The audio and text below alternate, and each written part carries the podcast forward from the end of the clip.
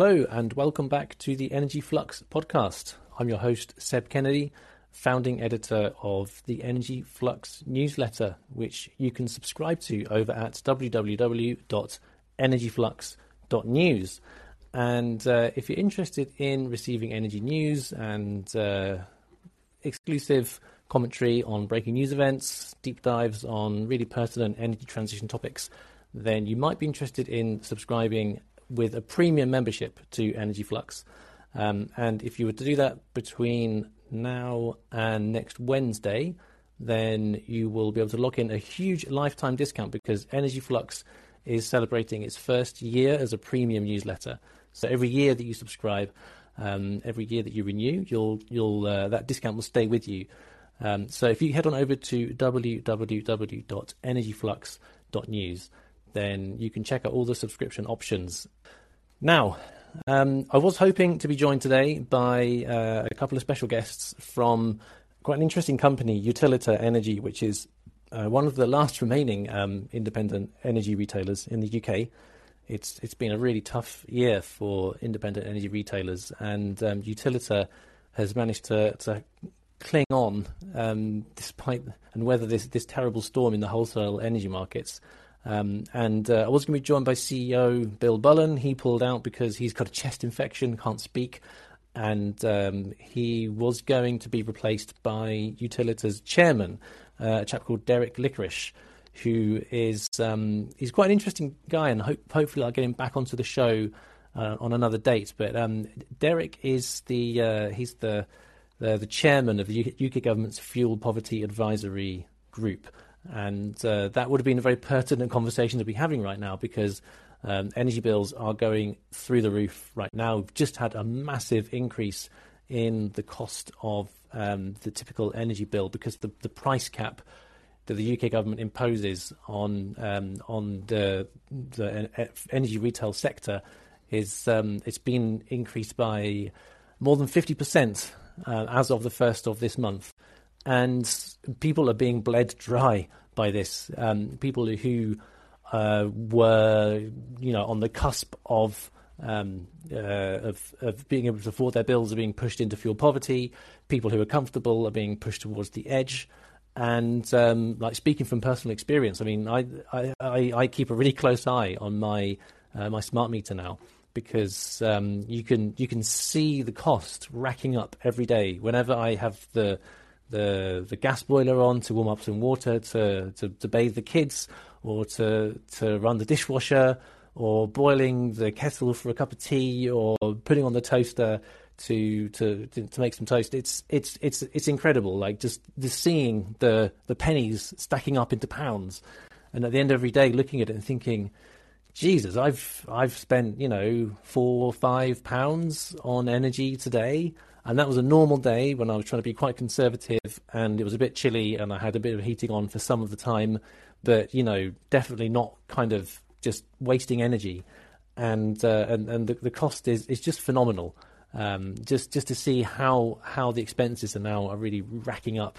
Um, on on the typical British fuel bill. It's it's quite scary, and and what's particularly scary about this is um, this the, the increases that we've just been uh, subjected to um, on the energy price cap increase from the 1st of April, that only covers um, losses, or it, it, you know, we're paying more to, to, to, pay more for wholesale energy price increases, but these price increases occurred about six months ago. They cover the period, I think, until um, until October 2021. So there's a lag in the the the rate at which the the increases in the wholesale cost of electricity and gas in wholesale markets are passed through to our bills. And so I'm thinking, you know, we, we've we've had a more than 50% increase on the, the, the typical bill um, just now, but that doesn't cover the absolutely unbelievable increases in wholesale energy prices that we've seen since October. So when the price cap gets reviewed again in October or potentially sooner because the regulator is thinking about um, increasing the or reviewing the, the price cap more frequently to keep up with what is becoming an extremely erratic wholesale energy market. Um, uh, when the next increase happens, then it's going to cover the period from October to April. And that's when we've really seen prices gone from being merely stratospheric to being utterly intergalactic. I mean, I, am running out of superlatives to describe the, the cost of energy right now in the UK. Um, and we're going to have to start finding some new ones because um, the price rises are going to just keep going up and up and up because um, there's this enormous financial hole at the center of the energy retail segment. And, and that is really why, um, why we've seen so many independent utility companies go bust. And I've talked about this on previous podcasts because they um, they might have hedged some of their exposure ahead, um, but a lot of them didn't cover their long-term supply commitments to their customers with hedges in the wholesale energy markets to to, to cover those liabilities. Um, and so what happened was they were buying, you know, uh, in benign markets maybe a month ahead, uh, electricity and power and uh, the cost of capital was low, and the barriers to entry were very low. So you saw these lots of new players come in and fight for market share by um, kind of undercutting each other, race to the bottom. And that was all fine when markets were benign. And then, of course, we saw the post COVID recovery, the prices went crazy, all the independents went to the wall, um, all the unhedged ones did. And we've seen a spate of, of, uh, of, of retail uh, failures um, and uh, so we've only got a, clutch of, of ind- independents left. Uh, so yeah, hopefully Utilita will come back. They've promised that they will um, be a bit more organised next time, hopefully, and uh, and a bit in a bit better health as well, of course, um, to be able to to join me on the podcast to talk about um, both you know their financial condition and how they managed to weather this this storm, but but also to talk about some of the wider societal implications of these the extraordinary increases in energy prices that we are witnessing right now. Um, and uh, and like I say, you know, um, the, the, the fuel poverty issue is going to become a massive political issue. It is already, um, but I think we're only just starting to see um, that kind of play out in the political arena.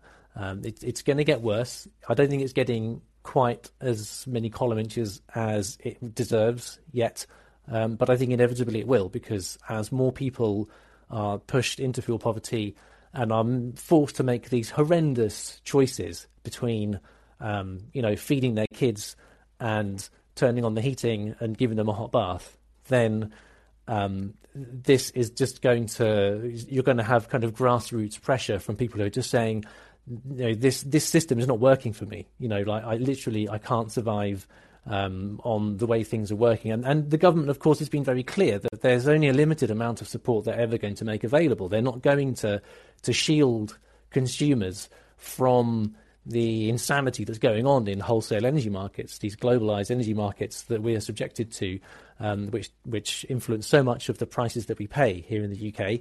Um, and uh, so something has to give. Something has to give between um, uh, being able to source the energy that we need to keep the economy running and being able to protect people from um, essentially having to, to, to, make these awful decisions about about you know what's most important, you know, which of these these basic necessities is most important to you when they're all basic necessities, and we should be really only having to make a decision between in a modern 21st century first world country we should be able to make decisions between things like, well, that's a luxury. I can do without that, but but I can I can uh, uh, I can still cover the basics. Um, but you know, I, I don't think that you know being warm is a luxury. I don't think that being able to um, eat decent food or eat anything is a luxury. Um, it shouldn't be. Um, and I think that being able to be mobile, having mobility, access to transport services that, that are effective um, and uh, uh, reliable.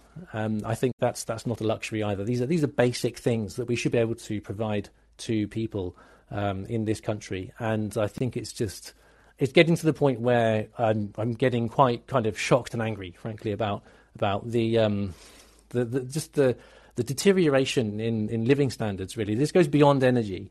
Um, it's it's becoming really uh, it's, it's biting a lot of people when it really um, it really shouldn't be.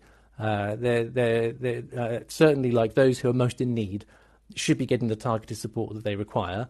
Um, and uh, and there should be a, a, a, certainly a more urgent review of, um, of of what can be done to to alleviate the pressure on on all lower income um, and even middle income families um, at this at this time.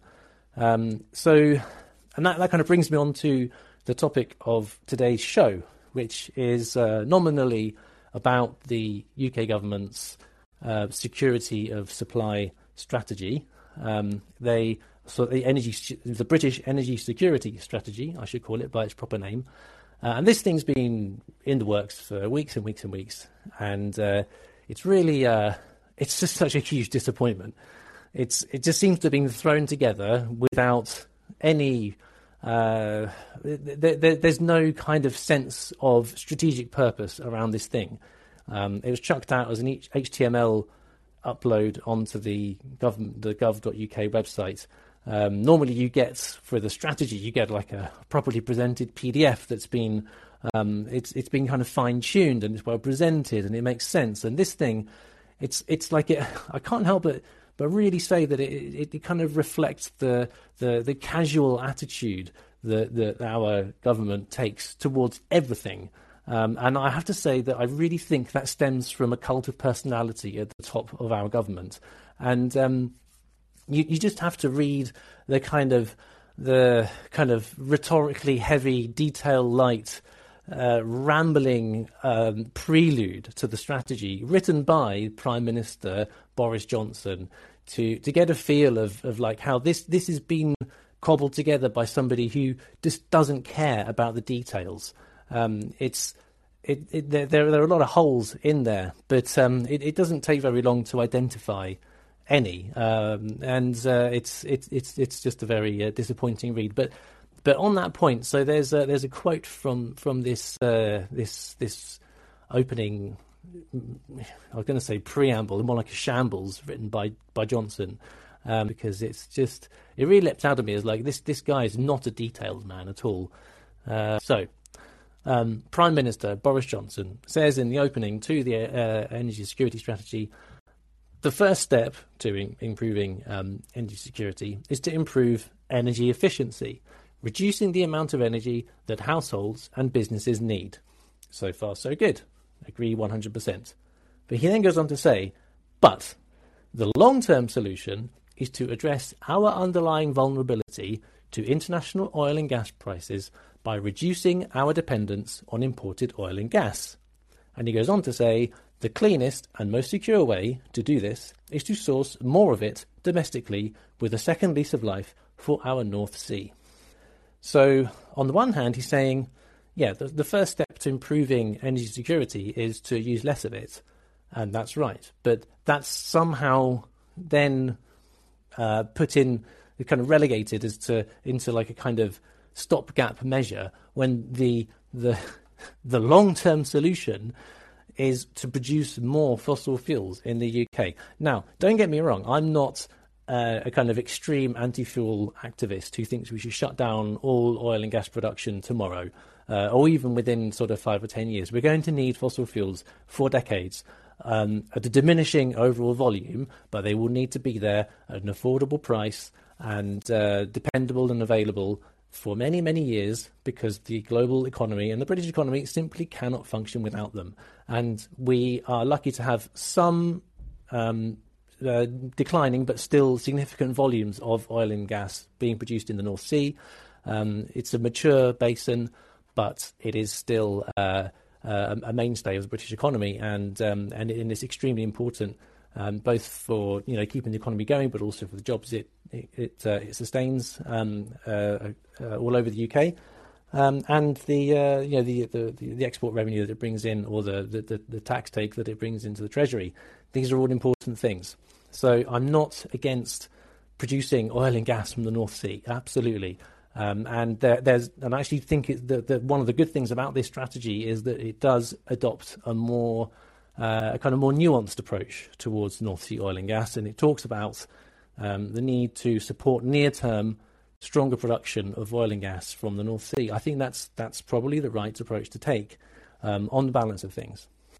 But where I, I get really unstuck is this line in, in, in the preamble that I just quoted you, where Boris Johnson talks about you know that that being a long term solution to addressing our underlying vulnerability to international oil and gas prices, because um, you know if if you accept that um, oil and gas are globally commoditized um, air fuels, and you accept that these things are priced according to the global benchmark or the uh, the the regional benchmark in the case of gas for Europe, but that's increasingly um, determined by international global factors, which I can go on to explain in a bit. Um, if you accept that, then you accept that no, no, even if you were to double oil and gas production from the North Sea overnight, then you know the the impact on a on a, on a global basis would, would, be a little bit more than a drop in the ocean, and it wouldn't materially affect prices that we pay in the UK for the energy that we consume every day. It wouldn't really bring down the price of petrol at the pumps. It wouldn't bring down the price of gas that I'm burning in my boiler, and it wouldn't bring down the price of electricity that I'm paying to run all my appliances right now and bring you this podcast. So I just don't understand how that can be a long term solution to address our underlying vulnerability to international oil and gas prices. So let's look at some of the other things that it does include. The UK security energy security strategy. Um, it's it's been widely criticised, uh, not just by me, by lots and lots of energy people from across the spectrum. I have to say, uh, for for really just the utter lack of near term measures. So there is just this huge focus on long term supply side power generation solutions, which are not really solutions to energy security. Um, it, it, it, it has to start with using less energy. And and and, and this strategy just it, it, it approaches everything from completely the wrong end. It's taking a long term supply side approach to something that requires um, really immediate fixes, um, and they don't come from the supply side. You know, like yes, having more power generation available today would be better than not because supply margins are tight. And I get that. That that is a, a factor that's that's keeping power prices very high in wholesale um, the British wholesale energy market. I get that. Um, but there are two problems with that. First of all, it's like you can't bring on more generation overnight, um, and and the second is that it's it not all new generation. Um, it comes with a cost attached to it. There's a cost of capital it has to be repaid, um, and there's a materials cost to to get new generation infrastructure up and running. So this supply side focus, it's it's uh, it's it's a massive shortcoming in the strategy, and that just seems to be that that sort of sets the tone for the whole thing. It's like, you know, what can we do in the year 2040 to address energy security? And I my my response to that is, well, what can we do today to address energy security? Because if we don't have energy security today, and we don't have it tomorrow, and we don't have it next year, or even for the next two or three years, then what point is there in talking about 2040? It needs an urgent intervention to um, to, to, to keep energy supplies secure, stable, affordable, and clean. And uh, and and we, are blatantly uh, failing on on all of those points at the moment. Um, I, I, can I can kind of accept a, uh, a temporary uh, relegation of emissions from the being the overarching priority um, if it means that security of supply is going to be ensured when when it might otherwise not be. I, I think there there is there is a legitimate trade off to be made over a short, very short, time limited period. Um, if you are talking about you know we have to make hard decisions in the energy sector, then yes, security of supply always has to trump emissions for as long as it has to, but not not beyond anything necessary because emissions are extremely important to being under control. Um, so so yeah, you know, there there is there is a case for, for, for increasing the supply side, but like I said, it's not going to make a difference today. Um, and on emissions, then going back to the original point about using less energy and saving energy and demand side measures and preventing uh, the, the, the, the loss of heat from our extremely leaky um, British housing, um, uh, British houses and flats, which are uh, just designed so incredibly poorly Um, uh, the, the, the, they're, they're, they're, they're, they're burning huge amounts of gas to keep them warm, and then all of that's leaking out of the roofs and windows. You know, addressing that could be a much quicker fix, a much cheaper fix, and it could save emissions as well. So that trade-off that I described, where you know sometimes it's necessary, yes, it is sometimes necessary, but if you were to really grasp the nettle on on on efficiency, on waste heat loss, then you can kill two birds with one stone. And this has been said over and over and over again for the whole time that I have been looking at energy um, my entire career. Even before that, you know, you know, like there's always been this conversation about, oh, if we could just fix our leaky housing stock, then you know all of our energy problems would be halved, or or they would be a fraction of what they are today. And this this same obvious advice has just been repeatedly and systematically overlooked by every single government that's been in power um, during my lifetime. There's been no real concerted effort um, to, to, to, to, tackle this properly. There have been some kind of stops and starts. Some programs worked a bit, some didn't. Um, and um, and like the, the, the current program that, that, that that's currently in uh, that's currently active the energy company obligation, the ECO, that's that seems to be um, n- not delivering entirely on on that objective. Um, but but also there seems to be some some opposition at the Treasury to to supporting ECO. Um, the the ECO it's uh, it's it's an obligation on utility companies, the energy retailers who who sell us their energy, um, to to also uh, promote things like loft insulation, boiler upgrades, um, things like double glazing, which which we um, because they really do make a difference, an immediate difference to the quality of life of people who live in these properties um, and their their personal economy. The amount they're having to fork out on energy does go down um, quickly, and so that needs to be you know rolled out as a matter of urgency. Um, the, the eco, that's that. I think it's problematic. I've I've uh, I, have read critiques of it saying that it's not really the the, uh, uh, the, the role of the energy companies to take on things like building maintenance and upgrades. And I think there's there's merit in that argument because um, you know there are contractors out there who who already do this work, and uh, a lot of them are already affiliated with things like the local authority, the local government.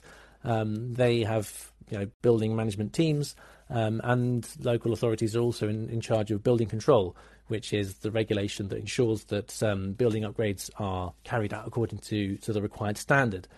So I, think that there probably is an argument to explore there about putting the onus on local authorities to be the ones who are in charge of making sure that housing stock is um, is brought up to the 21st century standard that it should be held to in terms of energy efficiency. Um, and uh, and that should be backed up by government funding, by taxpayer funds, because that's the only way that you're going to get um, the assistance that's required to the people who, who really need it most. Because because let's remember that um, that the you know, that those who are most in fuel poverty are those who who are not homeowners. They will be people who live in properties owned by a landlord or owned by the local authority. Um, and uh, and those landlords who ho- who ho- house people who are um, in receipt of low income benefits, then um, they are not incentivized in any way to uh, to to make the uh, the to, to, shell out the, the, the investment necessary to improve the energy efficiency of these buildings, um, and that's not just a problem for people who are on low incomes. Of course, if you rent, then there is that kind of mismatch of incentives because the uh, the the the, uh, the, the landlord, um, they you know they won't benefit financially from making from reducing you know my fuel bills as a tenant if I was a tenant.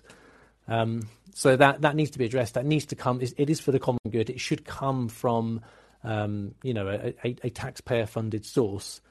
Um, because it's for the good of, of society and it's for the good of people who can't afford it mostly. Um, and so I don't know why this again has also been ignored. And you know, there's this, this idea of like paying for for these things by adding a levy onto the bill that everybody pays, and then you know using that money to to get the utility companies to then pay for upgrades in people's homes and, and them then having to create their own supply chains and and, uh, and, and and relationship with the contractors who can then carry out the work. And it seems very duplicative when when there isn't kind of active um, uh, economy and industry around that which uh, like I said is kind of uh, uh, is overseen by the local authority. Um, so that needs to be completely reconsidered is like how how we deal with things like um, uh, you know funding and realizing energy efficiency improvements in, in the British housing stock. Um, it, and it's never been more urgent. And it's not too late. You know, this stuff can still be done. It's just it just needs the government to to look at it with to take the right approach. And I don't understand why there should be any opposition within anybody um, in the Houses of Parliament because this should be something that receives uh, cross-party support. You know, energy efficiency, improving energy efficiency. I can't see how that could inspire anybody to have uh, uh, to take a negative view of, of what's trying to be achieved here because it's it's I, you know like the, the onshore wind thing. It's it, it's a real polemical issue in uh, in British politics, and that's uh, the, the, the opposition of backbenchers towards having turbines in my backyard in my constituency that's why um, onshore wind is really uh, being overlooked in the energy security strategy. Um, but I just cannot understand why there's been no meaningful attempt to grasp the nettle on energy efficiency and uh, uh, waste heat loss um, in this strategy. It just seems to be like the most obvious place to start. Um, so yeah, it's very, very disappointing on that front. Um, in terms of other things, let's just have a very quick look at um, uh, what else is in is in here. Uh, um, so nuclear, nuclear power is back. Um, it never really went away, but at the same time, it's never really been resolved either.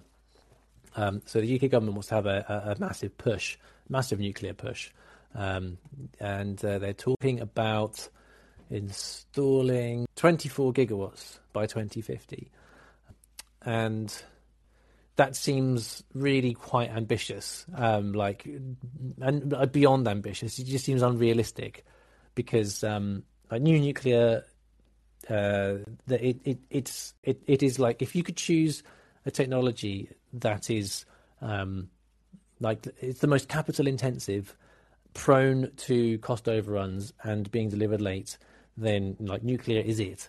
Uh, we have a very, very, very bad record in uh, in in, re- in, modern history in the UK of delivering um, uh, new build nuclear power plants. The uh, Hinkley Point C project in Somerset, which is being delivered by EDF of France, running a decade late. It's about oh, probably double the uh, the the cost that it was originally envisaged to be. Um, and uh, that's that's based on the I think the the EPR uh, reactor design, which will also be deployed at the Sizewell C nuclear plant in Suffolk. And uh, there's a there's a big effort now to to get that project over the line to final investment decision within this Parliament. Um, well, it says the government wants to get a a new nuclear plants over the over the line to FID in this Parliament, and I think Sizewell C is the main contender because it's so far down the uh, the, the kind of pre-construction development pathway that, it seems to be the obvious candidate. Um, but doing that is going to require a huge amount of support. Um, so, so they're looking at instituting a new regulated asset base model, which basically means that the, the, the there's, an interesting one. So the, the government wants to um, uh, start charging ratepayers so ordinary ordinary British consumers on their bills a levy for the cost to re- repay the cost of building this thing, um, but it's it it that will become payable when construction starts, which could be five, ten, even fifteen years before the first electrons get generated by this thing. So so it, it, that that's that's how the regulated asset based model works. It socializes the risks of late delivery of cost overruns, um, and it seems it is seen as the best or only way of sweetening the deal to get to leverage private investment into these enormous infrastructure projects like a new nuclear power station. um, the regulated asset based model, the RAB model, it's used for, it's almost, it's like a kind of halfway house between it being a, you know, a, a kind of state funded national infrastructure project and a purely private one. It's this kind of middle ground where it's like, yes, private capital, but socializing all the risks. And um, the idea also is that it caps the rewards that can be uh, the return on investment that, that, the investors can can get from investing in in these sorts of projects.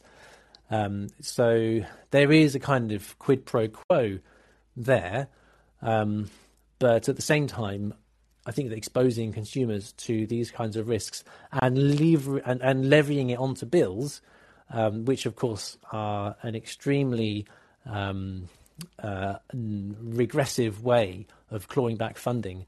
Um, doing that is is uh, is is uh, extremely uh, concerning for, for, for, for consumers because um, you know they, we should be getting costs off the bills to begin with, um, and that's really another place where I think the uh, the kind of energy security and, and affordability should be focused. Policy initiatives should be focused on getting the cost of all the levies um, off the bills because uh, it's just driving up the price to um, to to really unaffordable levels to, to people right now.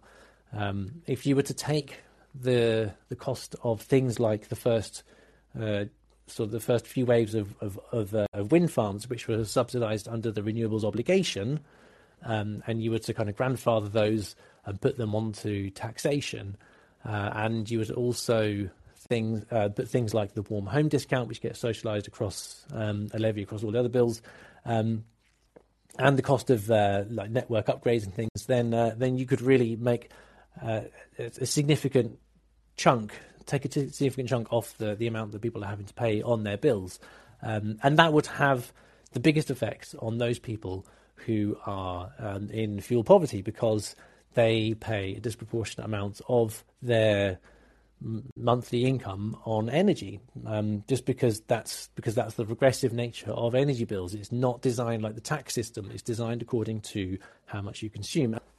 That's a major shortcoming, which just isn't. It's just not even. It's barely acknowledged, let alone addressed, in this uh, energy security strategy.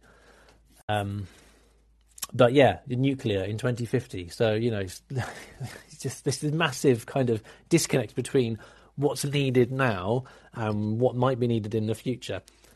Um, uh, so what else is in there? So there's this massive rollout of uh, of offshore wind. Um, the government wants to install uh, wants to get to 50 gigawatts of offshore wind by 2030, which is um, which sounds good because before the target was 30 gigawatts, then it was 40 gigawatts, and now they've upped it to 50 gigawatts, um, up from 11 gigawatts today. Uh, and uh, of that 50 gigawatts by 2030, about 5 gigawatts will be from floating wind in deeper waters, which is great, you know, because these uh, um, these these new projects, floating wind turbines, they'll be able to access waters that are much deeper, um, and uh, so open up a resource that's inaccessible to um, to the old uh, kind of conventional foundation technology that drills the piles into the seabed.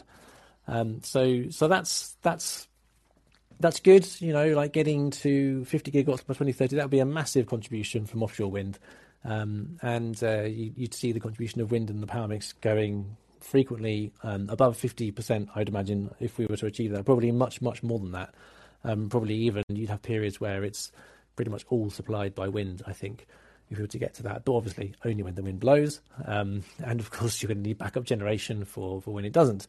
Um, and that's a whole other topic, um, which you know, which probably should be addressed in some detail in a document that purports to be uh, a strategy about energy security because when the wind doesn't blow, then you need some security of supply. And at the moment, and for the foreseeable future, it's coming from gas fired power generation. Um, and so that brings us on to the, this very, very tricky, knotty question of market design and marginal pricing. Now, this is something that I've written about quite a lot, um, both in Energy Flux and for other publications.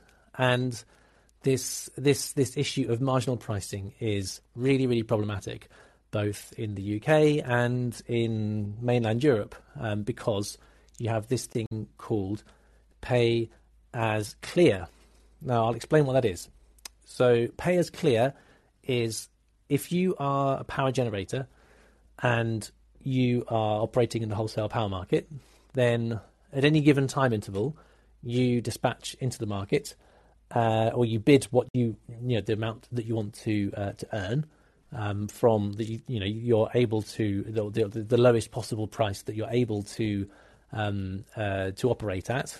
Let's say it's thirty pounds per megawatt hour, um, and everybody else bids in at the same time, and um, the, uh, the the the cheapest bids are the ones that get to dispatch first.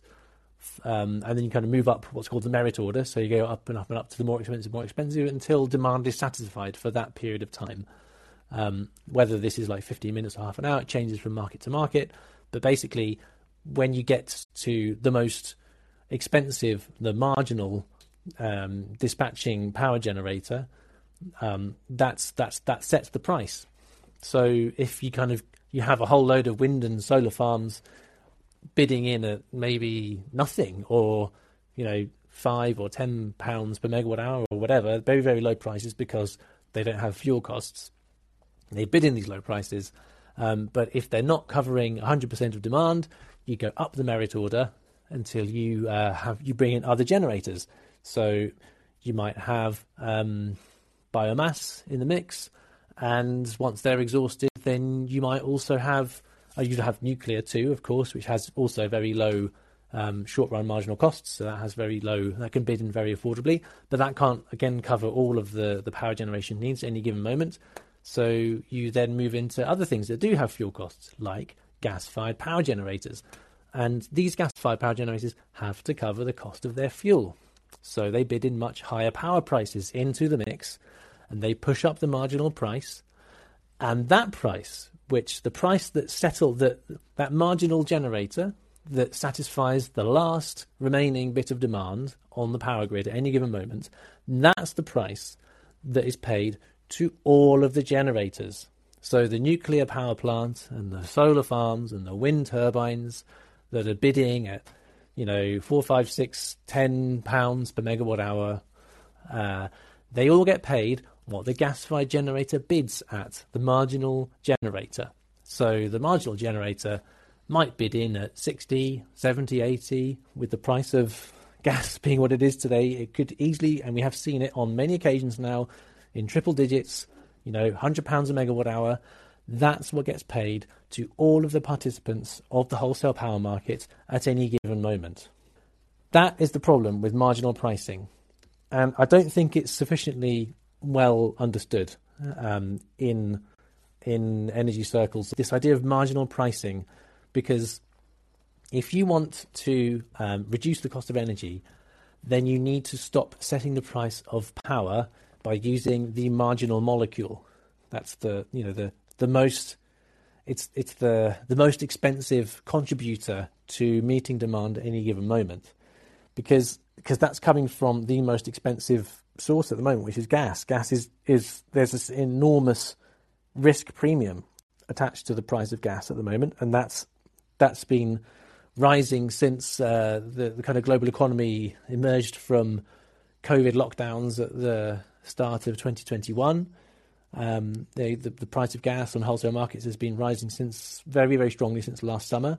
Um, this kind of economic rebound we've seen in China, we've seen uh, across much of the developed world, the, uh, the, the the the supply of gas hasn't entirely kept up with that kind of rebound in demand, and uh, that's pushed up the, the global gas price. So we've seen it in Asia, we've seen it in um, in the UK, we've seen it in Europe, um, and uh, so any importing region that is reliant on on gas imports has seen uh, a, huge, huge, huge increase in um, in gas prices, um, and so so you have a market that is a power market that's designed to uh, to, to, to settle uh, using marginal pricing and it's relying on imported molecules of gas um, increasingly because domestic production is um, is in kind of sec- secular decline.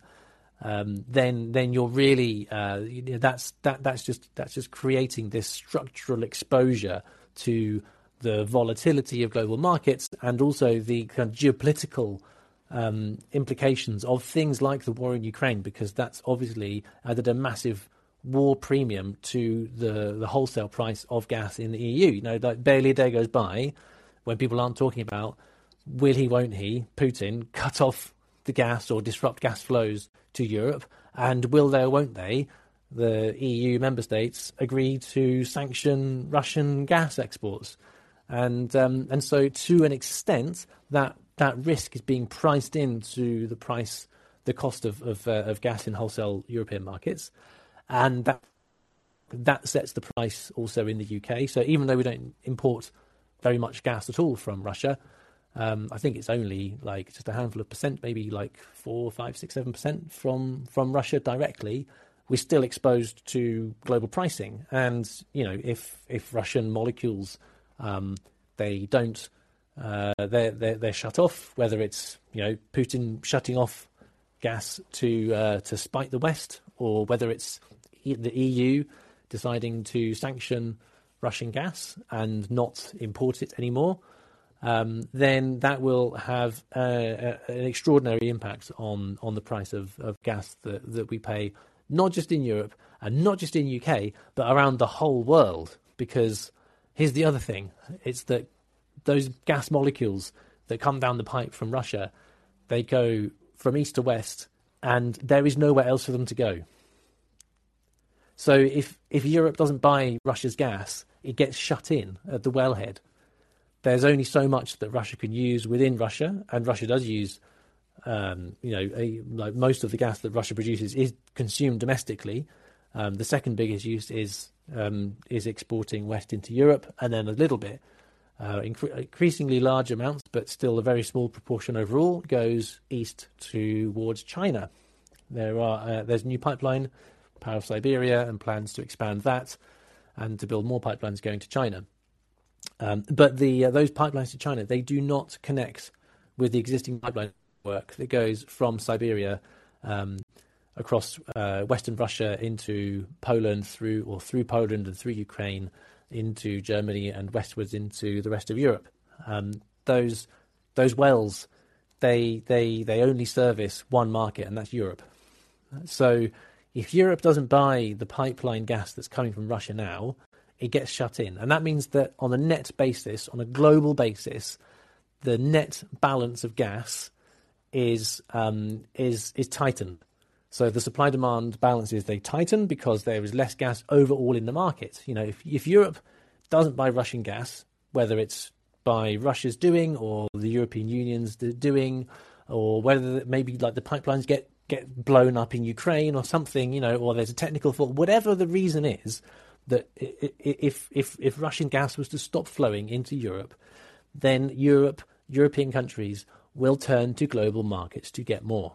They will turn to uh, to the the only real available source of extra gas, which is liquefied natural gas, which is a globally traded commodity, and you'll be putting European demand directly in competition with other importers such as Japan, China, South Korea, Taiwan, and also South America, where we've seen um, periods of extremely um, strong buying appetite, strong demand from countries like Brazil, which rely on hydropower, and when there's a drought, they buy more LNG, liquefied natural gas. And that pushes up the price. That draws the available cargoes that are in the Atlantic basin. It draws them down to uh, to, to Atlantic ports on the coast of Brazil, rather than necessarily to Europe. So, so there's this there's this extreme tight, extremely tight balance already in in the global gas markets, and and we're seeing we, we, you know, we're seeing those being very tight as things are already,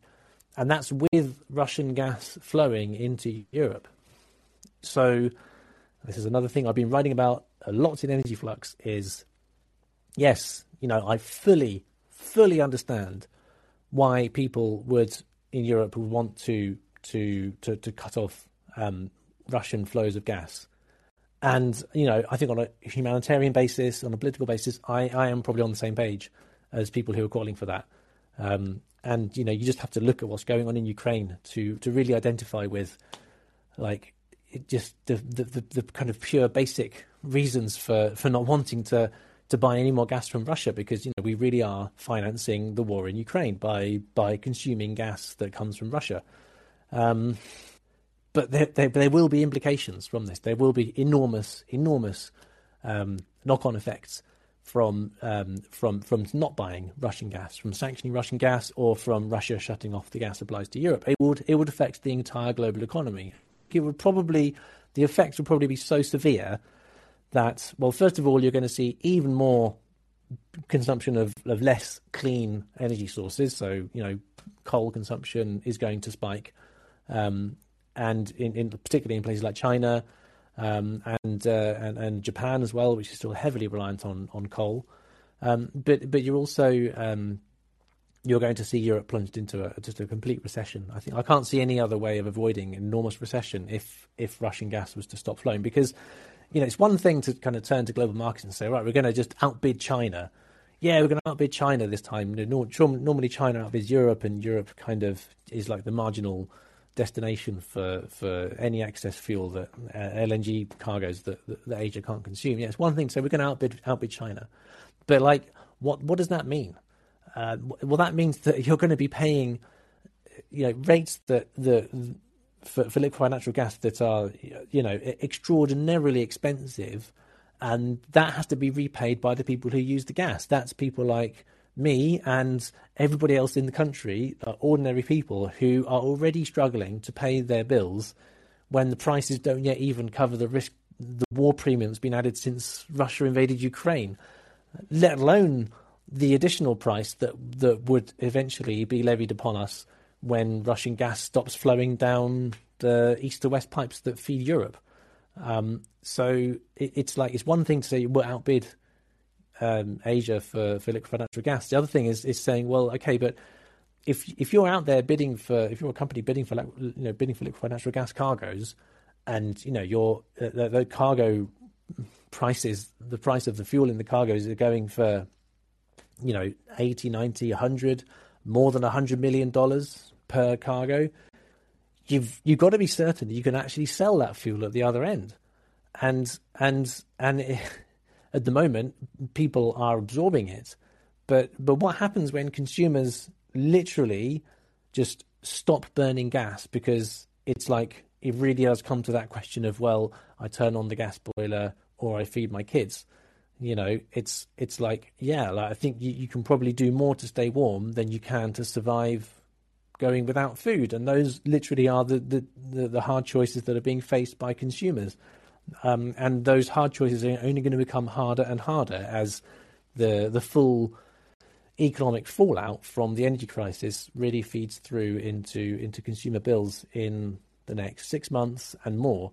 Um, and next winter is going to be extremely, extremely challenging, extremely scary for for for a lot of people. Um, so that's a bit of a ramble. I started talking about offshore wind and then went into gas and marginal pricing.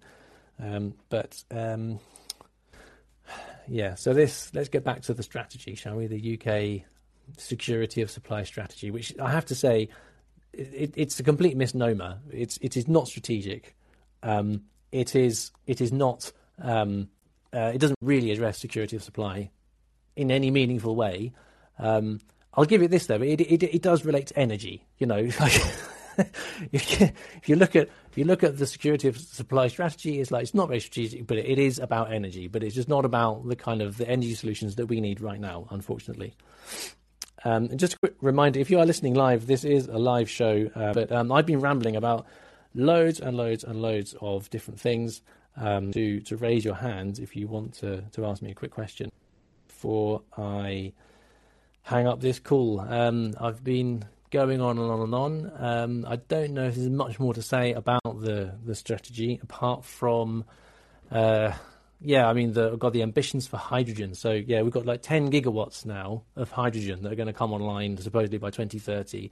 Again, that's so ambitious. It's in the kind of stupid category. Frankly, I just I just can't see the UK having 10 gigawatts of of hydrogen production capacity online by 2030. That's a doubling of the previous target, which was already seen as unachievable. Um, and there's this kind of very vague wording. That's the other thing about this strategy. It's so vague. So it's all about uh, targets of up to this and up to that. And it's like, well, yeah, but like up to just means anything between adding nothing and the amount that you've specified. All you're doing is you're actually there's a cap on ambition. You're just saying we're going to cap our ambition at this much. So up to 10 gigawatts and and up will come from from electrolyzing water using renewable energy, so-called green hydrogen. So let's just let's just imagine that you're going to do that, shall we? You're going to have these 10 gigawatts of electrolyzer. How are you going to power them? You're going to have to have renewable power powering them. Otherwise, it's not green hydrogen. If you just pull it off the grid, it's just electrolyzing uh, water using gas-fired power generation, which is utterly pointless um, because it's just uh, a massive, massive waste of energy. Because hydrogen is remember, hydrogen is an energy vector. It's not a fuel source. It has an energy cost to be created, and and there's an energy cost when you convert it from being hydrogen and back into another energy vector. Um, so, so yeah, if you're going to be electrolyzing water using anything other than pure play wind or solar, then you're looking at grid power, which is you know burning fuel um, principally. Um, so, so that's just okay. So let's just bear that in mind when we think about 10 gigawatts of electrolyzer capacity by 2030, and then think about this: um, the government effectively has a moratorium on the development of onshore wind, um, and that moratorium is uh, is stopping the development of new wind farms from coming forwards um, because supposedly they're unsightly, people don't like it. Now, onshore wind is the cheapest form of um, of like low zero carbon power generation, and onshore wind is being hindered. So, how are we going to power these 10 gigawatts of electrolyzers if we don't use um, onshore wind? Don't turn to onshore wind. It just seems like there's no joined up thinking. This is supposed to be a strategy there's no evidence of strategic thinking within this strategy anywhere. Um, so, so if you don't have onshore wind, how are you going to have 10 gigawatts of of, uh, of hydrogen production? I, I, I don't know because like those offshore wind turbines, they're going to be you know meeting electricity demand, and if you just plonk a whole load of electrolyzers on the grid and say we're going to power them using renewables, it's like well okay, so you're removing a load of renewables from the grid and you're going to be pushing them into powering electrolyzers. Like, like how how does that help security of supply? It's just adding demand to the grid for a fuel that frankly isn't needed because if you were to um, just burn gas directly in a gas boiler, that's a more effective way of heating your home than it is by burning hydrogen, which has been electrolyzed using gas-fired power generation, or um, indeed, for that matter, a heat pump which is powered using el- electricity from the grid or electricity from uh, uh, from any other source. So I just can't see how putting hydrogen at the heart of an energy security strategy makes any sense at all. Um, it's completely insane. Um, I think that's probably enough of a rant for today. I've been going on and on and on. Um, but thank you for listening. If you've come this far, um, then um, I hopefully haven't bored you to death. But um, just a quick reminder before I sign off do head on over to www.energyflux.news. Check out the newsletter. You can sign up for free email updates if you're not ready to subscribe. But like I said at the beginning, if you do subscribe between now and Wednesday, you're going to get a massive discount on the annual cost of uh, premium membership uh, to the Energy Flux newsletter. So go on to www.energyflux.news, have a look. There's lots of free content on there. Have a poke around, look in the archive. Um, there's probably something of interest. If you're into energy, then you're going to find something that you're going to want to read there. Um, right, that's enough for me. Uh, thank you very much for listening, and um, yeah, I'll hopefully, potentially, see you next week for another edition. Um, if not, the week after that. Thanks. Bye.